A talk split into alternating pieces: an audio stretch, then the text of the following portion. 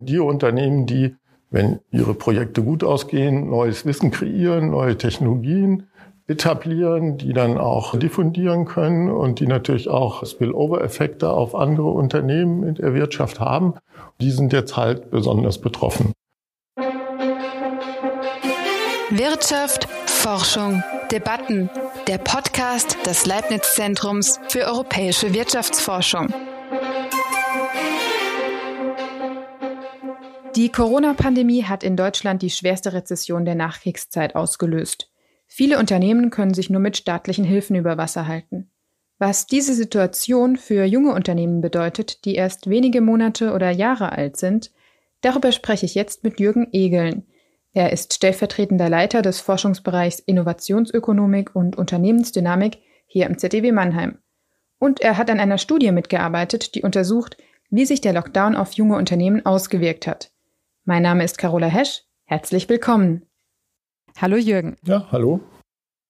Wir reden über junge Unternehmen in der Corona-Krise.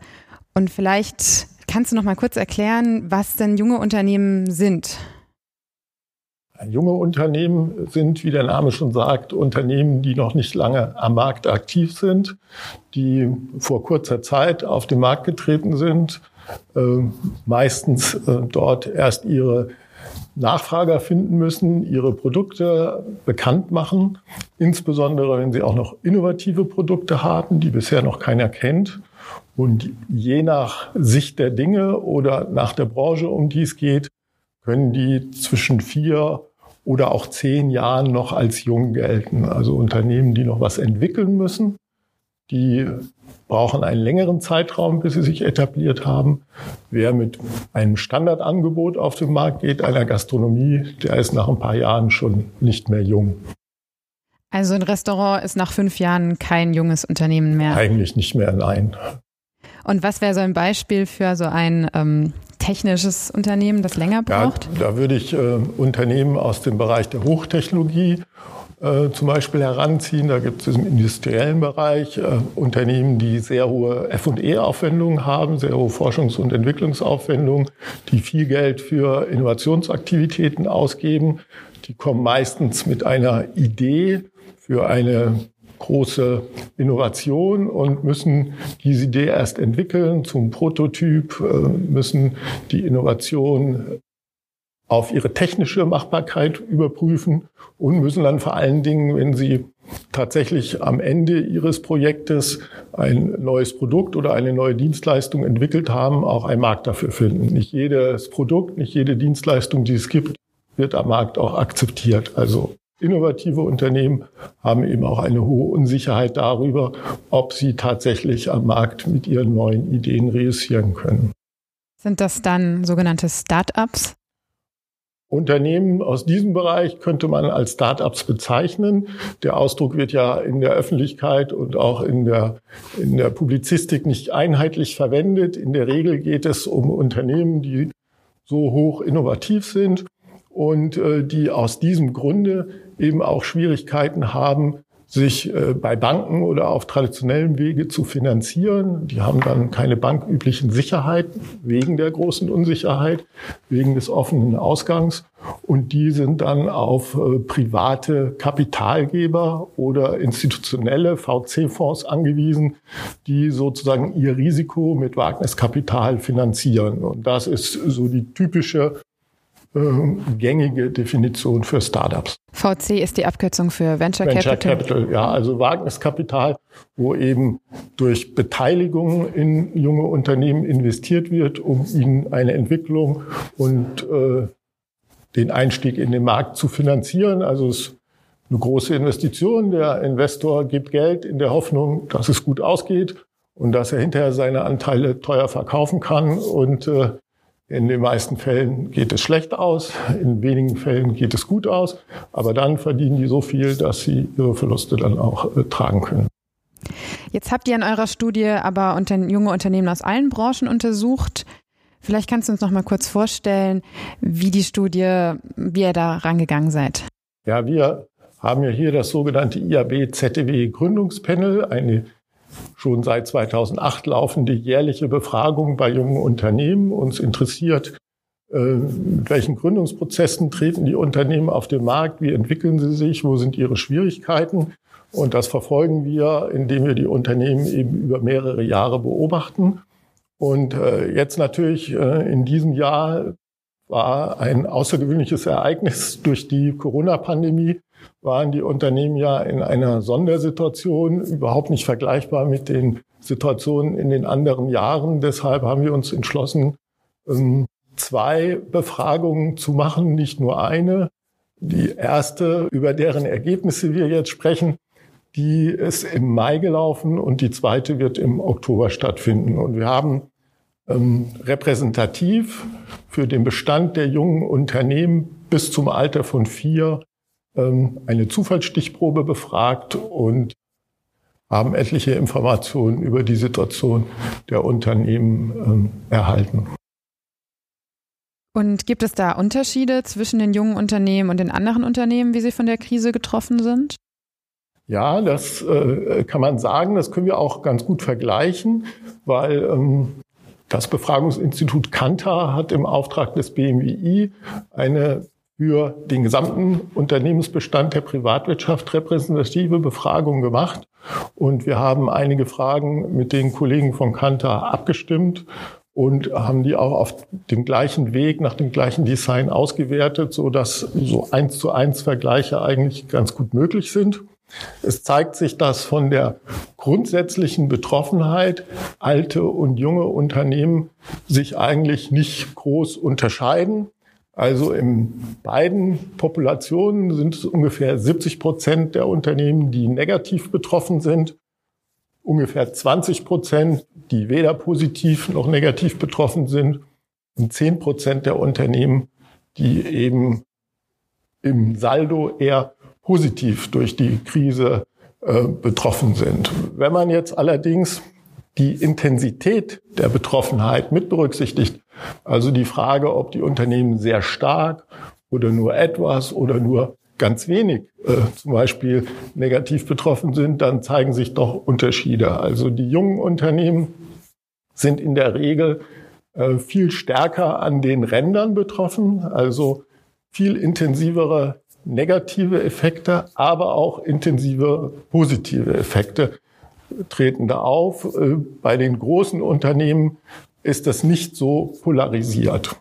Und was sind das für positive Effekte, die es da gibt? Ja, das können zum Beispiel ähm, Nachfragewirkungen sein, wenn die Unternehmen jetzt Produkte anbieten, die in der Zeit, die hier bei der Befragung relevant war, also die Monate März, April, die erste Zeit des Lockdowns, besonders nachgefragt wurden.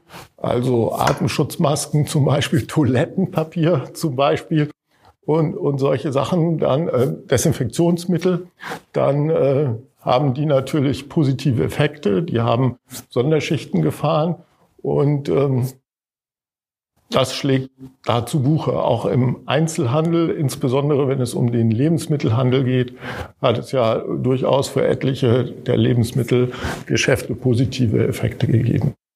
Und woran liegt es, dass diese Polarisierung so viel größer ist bei den jungen Unternehmen?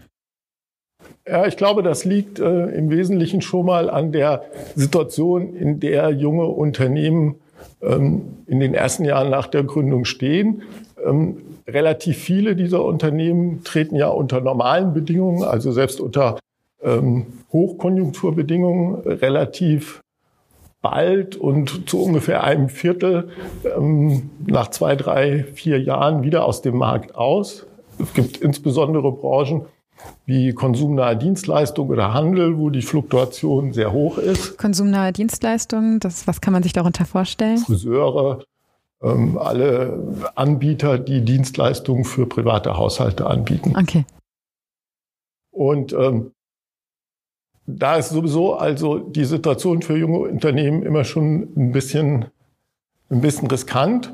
Und ähm, die sind oft auch noch sehr klein. Sie sind erst nach einigen Jahren äh, soweit, dass sie wachsen können und auch mal ein paar Schwankungen auffangen können, so dass äh, ich davon ausgehe, dass die Unternehmen, wenn es dann kritisch wird, eben sehr schnell an der Schwelle sind, wo sie äh, eigentlich nicht mehr weitermachen können, wo sie eben so negativ betroffen sind, dass sie in größere Gefahr geraten.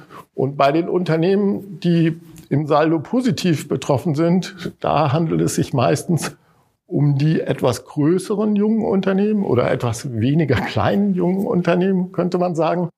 Äh, und wenn man diese Größe mal interpretiert als Maß dafür, wie sehr sie sich am Markt schon etabliert haben, dann wäre das nach meiner Einschätzung so, dass die Unternehmen einfach schon weiter sind und äh, dann eben auch entsprechend weniger negativ betroffen sind. Und dann natürlich müssen sie das Glück haben, gerade Produkte anzubieten, die in dieser speziellen Situation eben auch nachgefragt werden. Also wer Dienstleistungen angeboten hat in Bereichen, die quasi gesetzlich geschlossen waren, der kann nicht äh, positiv betroffen werden. Der hat auch einfach Pech gehabt.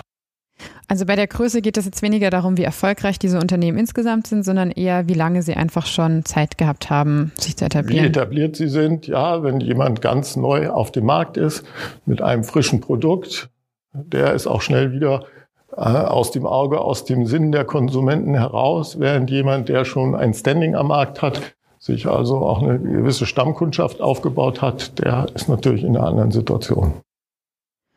Und wenn wir jetzt die gesamten jungen Unternehmen betrachten, gibt es da Unterschiede zwischen den verschiedenen Branchen? Was habt ihr da rausgefunden? Ja, da gibt es Unterschiede.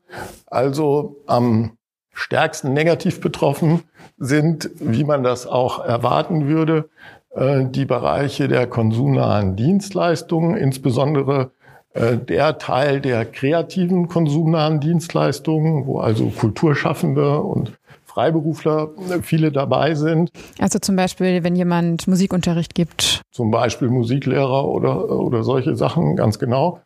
Die äh, sind sehr stark betroffen. Ähm, erstaunlicherweise sind auch die Hightech-Unternehmen aus dem verarbeitenden Gewerbe, also Unternehmen der industriellen Spitzentechnologie äh, ganz besonders betroffen. Die haben, wenn man die Intensitäten der Betroffenheit berücksichtigt, auch sehr hohe Werte. Und das hat uns schon ein wenig überrascht. Warum? Ja, zunächst mal sollte man davon ausgehen, dass diese Unternehmen ihre Innovationsprojekte weiterentwickeln. Die sind in gewisser Weise ja zunächst mal finanziert, wenn sie am Markt sind wahrscheinlich durch private Investoren oder durch Fonds. Und eigentlich könnte man davon ausgehen, dass diese Unternehmen in ihrer Entwicklungstätigkeit jetzt durch die Krise erstmal gar nicht so betroffen sind, wie das zum Beispiel Unternehmen, äh, die direkt auf den Umsatz aus der aktuellen Nachfrage angewiesen sind, um ihr Geschäft weiterlaufen zu lassen. Aber es hat sich gezeigt, äh, dass äh, gerade auch diese Spitzentechnikunternehmen doch anfällig sind. Und woran liegt das? Ja, man kann so mehrere Bereiche identifizieren, äh, die in der Krise für die Unternehmen eine große Rolle gespielt haben. Ähm, für die negativen Auswirkungen waren die Nachfragerückgänge ähm, eigentlich der wichtigste Bereich, der allerdings auch die Branchen in ein bisschen unterschiedlicher Weise äh, getroffen hat. Ähm, Liquiditätsengpässe ist auch ein wichtiger Bereich. Nicht ganz so wichtig wie dieser Nachfragerückgang, aber auch in vielen Branchen relevant. Und ähm, Schwierigkeiten beim Vertrieb oder um Vorleistungen ähm, zu bekommen, sind da noch hinzugekommen. Also die letzten beiden Punkte gehen halt auf Grenzschließungen, auf Probleme in der Logistik zurück, die natürlich in den Monaten März, April eine ganz große Rolle gespielt haben.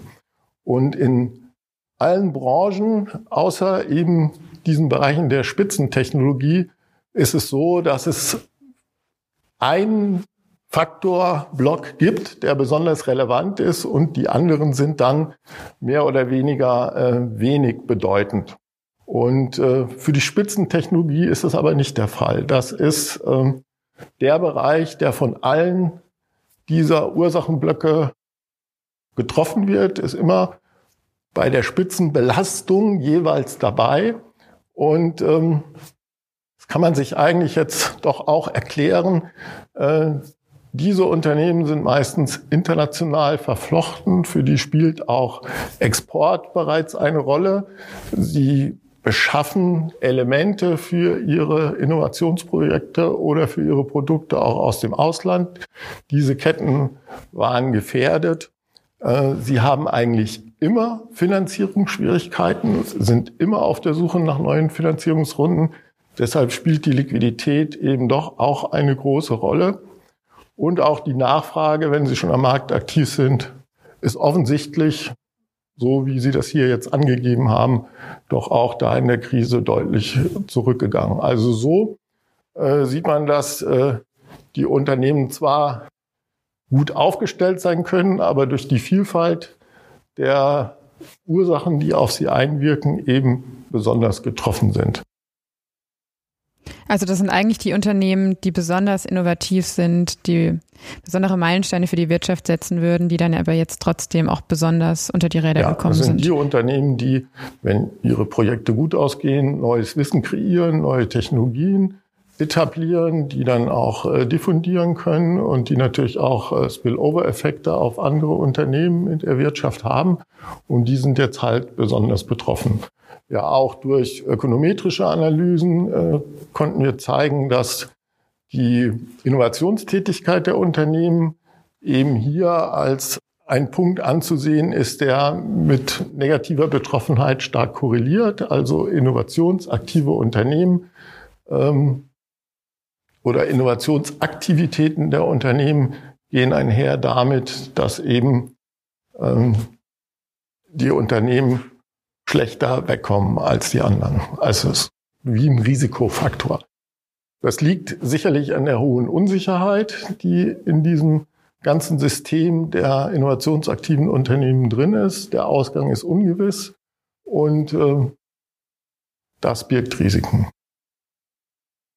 Und ihr habt euch auch angeschaut, wie die Unternehmen darauf reagieren, dass sie jetzt in Schwierigkeiten geraten sind. Was, was war da auffällig?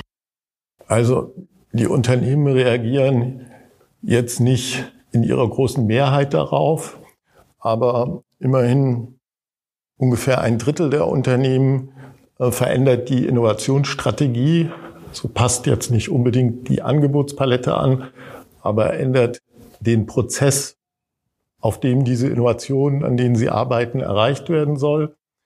Eine Reaktion natürlich auch auf die Schwierigkeiten und ungefähr ein Viertel der Unternehmen ändert die räumliche Marktorientierung, also orientiert sich anders geografisch, um Absatzmärkte äh, zu finden oder ihre Produkte oder Dienstleistungen eben zu veräußern. Und das ist natürlich erstmal eine typische Krisenanpassung, die da passiert. Also man kommt in Schwierigkeiten, man ändert die Prozesse und man ändert unter Umständen, wenn es logistische Schwierigkeiten gibt, auch äh, den Markt, den man sich räumlich aussucht, um aktiv zu sein. Das sind Strategien, die natürlich zur Überbrückung einer Krisenzeit angelegt sind. Das ist offensichtlich. Und was ist mit den Produkten? Also haben die Unternehmen dann auch andere Dinge hergestellt? Ja, manche Unternehmen haben ja ihre Produktpalette verändert. Ähm, in den Zeitungen immer als besonders illustratives Beispiel sind ja die ähm, die Schnapsbrennereien, die jetzt äh, eben den Alkohol destillieren, um Desinfektionsmittel äh, daraus zu machen. Aber äh, wir haben gesehen, dass die Unternehmen, die per Saldo positive Effekte haben, in aller Regel ähm, das durch Nachfragezuwächse in ihrem angestammten Angebotssortiment erreicht haben und dass äh, der Weg der Angebotsveränderung eigentlich äh, kaum einen Beitrag dazu geleistet hat, dass im Branchenaggregat, also über die einzelnen Unternehmen unter Umständen hinaus, äh, nennenswerte Effekte erzielt worden sind. Also man kann sagen, diese Angebotsanpassung ist vielleicht eine sehr vernünftige, lukrative, unternehmensindividuelle Strategie, aber hat keinen größeren Effekt gehabt. Da war einfach das Glück, Produkte produzieren zu können und im Angebot zu haben, die jetzt gerade besonders äh, wichtig waren. Also Toilettenpapier und Desinfektionsmittel. Sowas zum Beispiel, so ganz genau. Ja, das ist eigentlich etwas ernüchternd. Ja, aber man muss sehen, wir haben gefragt nach März, April, also der Lockdown war Mitte März. Also äh, wir haben die Unternehmen Anfang Mai gefragt, zu, zu einem Zeitpunkt, als natürlich auch ähm, die Krise wochenalt war, mit äh, sehr hohen Unsicherheiten verbunden.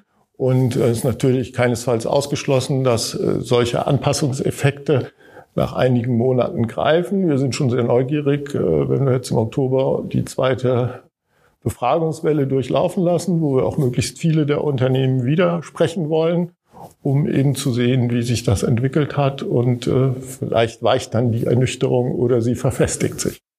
Ja, das ist bestimmt spannend, was dabei rauskommt.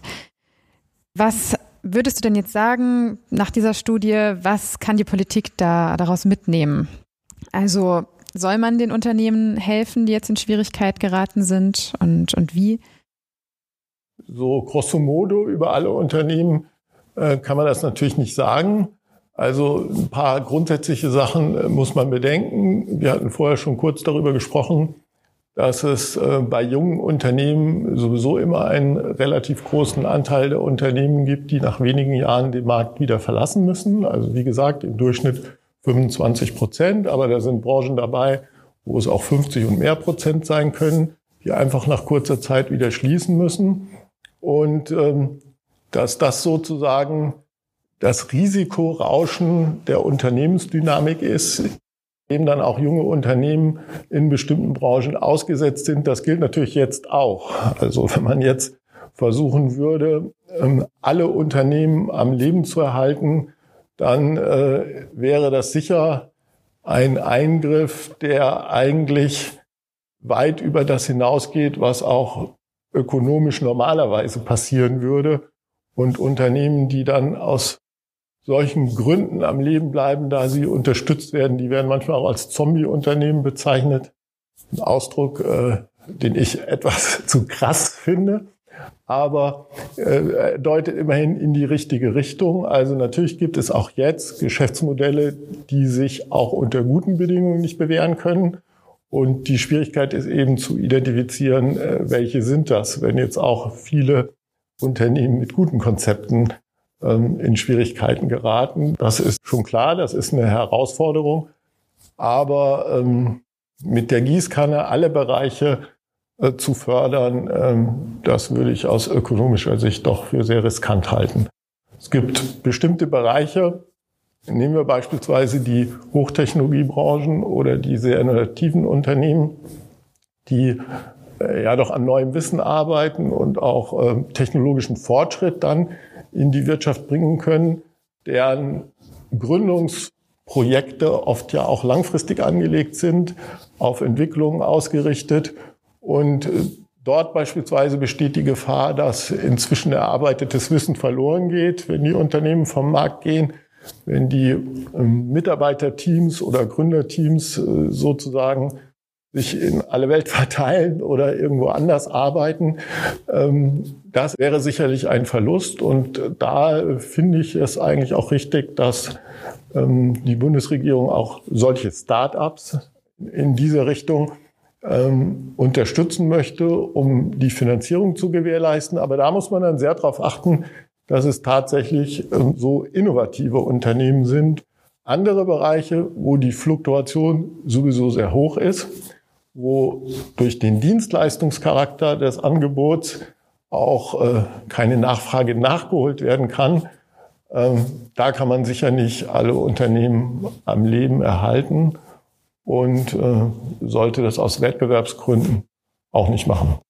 Also, wenn ich das jetzt richtig verstehe, wäre es absurd, ähm, jetzt jede Bar über, über den Winter, über die Krise zu retten, wenn davon vielleicht eher ein Viertel ähm, geschlossen hätte und nächstes Jahr mit einem neuen Eigentümer eröffnet. Ja, absurd würde ich es jetzt vielleicht nicht nennen. okay. Äh, ich würde es vorsichtig ausdrücken. Natürlich ist es äh, für jeden Barbesitzer äh, verständlich, und, und der hat auch einen Nutzen davon, wenn sein Unternehmen erhalten bleibt. Branchen mit hoher Fluktuation und Gastronomie ist ja ein super Beispiel. Das sieht man ja, die Kneipe an der Ecke wechselt ja alle paar Jahre mal halt den Besitzer oder Pächter. Ähm, das ist aus gesamtwirtschaftlicher Sicht äh, nicht unbedingt sinnvoll, hier jetzt äh, die Unternehmen künstlich am Leben zu halten. Da sollte man sich lieber auf die Bereiche, wo neues Wissen entsteht und wo neue Technologien entwickelt werden, konzentrieren. Da sind die langfristigen Verluste für die Ökonomie äh, deutlich größer. Da sind ähm, ja oft schon große Summen reingeflossen in die Entwicklung. Da steckt äh, viel Humankapital, also viel Wissen und äh, eventuell auch Forschungserfahrung dahinter, die die Gründer ähm, hinter sich gebracht haben und die in dieses Unternehmenskonzept einfließen. Und äh, natürlich äh, wäre das äh, ein Verlust, wenn dieses Wissen auf einmal völlig verloren geht und äh, kein Ergebnis sich einstellt. Das wäre ein großes Problem, ja. Und das ist nicht so einfach wiederzubringen wie ähm, kleine Dienstleistungsunternehmen oder sonstige Anbieter. Also die können dann nicht einfach ihr Unternehmen nächstes Jahr nochmal neu gründen? Nein, das können die nicht so einfach. Und könnte man nicht sagen, die werden jetzt einfach von größeren Unternehmen gekauft und damit wird, bleibt dieses Geschäftsmodell erhalten? Also diese Unternehmen werden ja oft, wenn sie mit ihren Entwicklungen vorangekommen sind, auch aufgekauft von größeren Unternehmen. Äh, dazu müssen sie natürlich auch schon nah am Erfolg mindestens mal sein oder vielleicht schon erfolgreich gewesen sein mit ihrem Innovationsprojekt. Wir sprachen vorher bereits über die Unsicherheit, die natürlich jetzt bei den sehr jungen ähm, Hightech-Unternehmen aus der Industrie natürlich immer noch besteht. Also im Moment ist noch nicht klar, ob es gut ausgeht. Und im Moment sind ja auch viele große und etablierte Unternehmen Corona-krisenbedingt in Schwierigkeiten, haben Liquiditätsschwierigkeiten, müssen alle möglichen Hilfen in Anspruch nehmen, brauchen für ihre Belegschaften Kurzarbeitergeld. Und äh, die sind im Moment nicht so drauf, als würden die da den großen Einkaufsfischzug unter den Hightech-Firmen äh, der Gründergenerationen da äh, durchführen können. Und ähm, was brauchen diese jungen Unternehmen jetzt, diese besonders innovativen, um über die Krise zu kommen? Ist da auch was äh, rumgekommen in eurer Studie? Also Liquiditätsproblem ist ja ein großes Problem, was natürlich durch entsprechende ähm, Kofinanzierung von Wagniskapital oder andere Finanzierungsformen auch eventuell durch entsprechende äh, Darlehen ähm, gelöst werden kann. Andere Probleme wie Nachfragerückgang oder logistische Probleme, zu denen es ja jetzt aktuell, wo die Zahlen auch in den Ländern uns rum wieder steigen, auch nochmal wieder kommen könnte, äh, kann der Staat natürlich wenig machen. Also hier geht es einfach darum, die Unternehmen am Leben zu erhalten und äh, ihnen zu ermöglichen, da weiterzuarbeiten. Und heißt das, dass man im Umkehrschluss die, die Dienstleistungen, diese konsumnahen, gar nicht unterstützen sollte, weil sie ja nicht so wissensintensiv sind? Ja, das kann man äh, so nicht sagen. Aus rein gesamtwirtschaftlicher Sicht gibt es natürlich viele Gründe, über die wir ja eben gesprochen haben, zu sagen, hier ist eine Unterstützung nicht so effizient. Aber es gibt natürlich insbesondere in den Städten auch noch ein paar andere Aspekte, die man bedenken muss.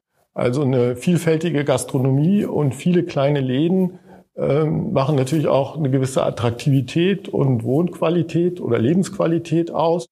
Und wenn jetzt äh, durch eine kurzfristige Insolvenzwelle viele dieser Unternehmen ähm, einfach weggerissen werden, äh, schließen müssen, dann gibt es natürlich schon die Gefahr, dass da bestimmte Bereiche ja, quasi veröden oder dass es eben nicht so schnell wieder äh, Neugründungen gibt, die an deren Stelle treten.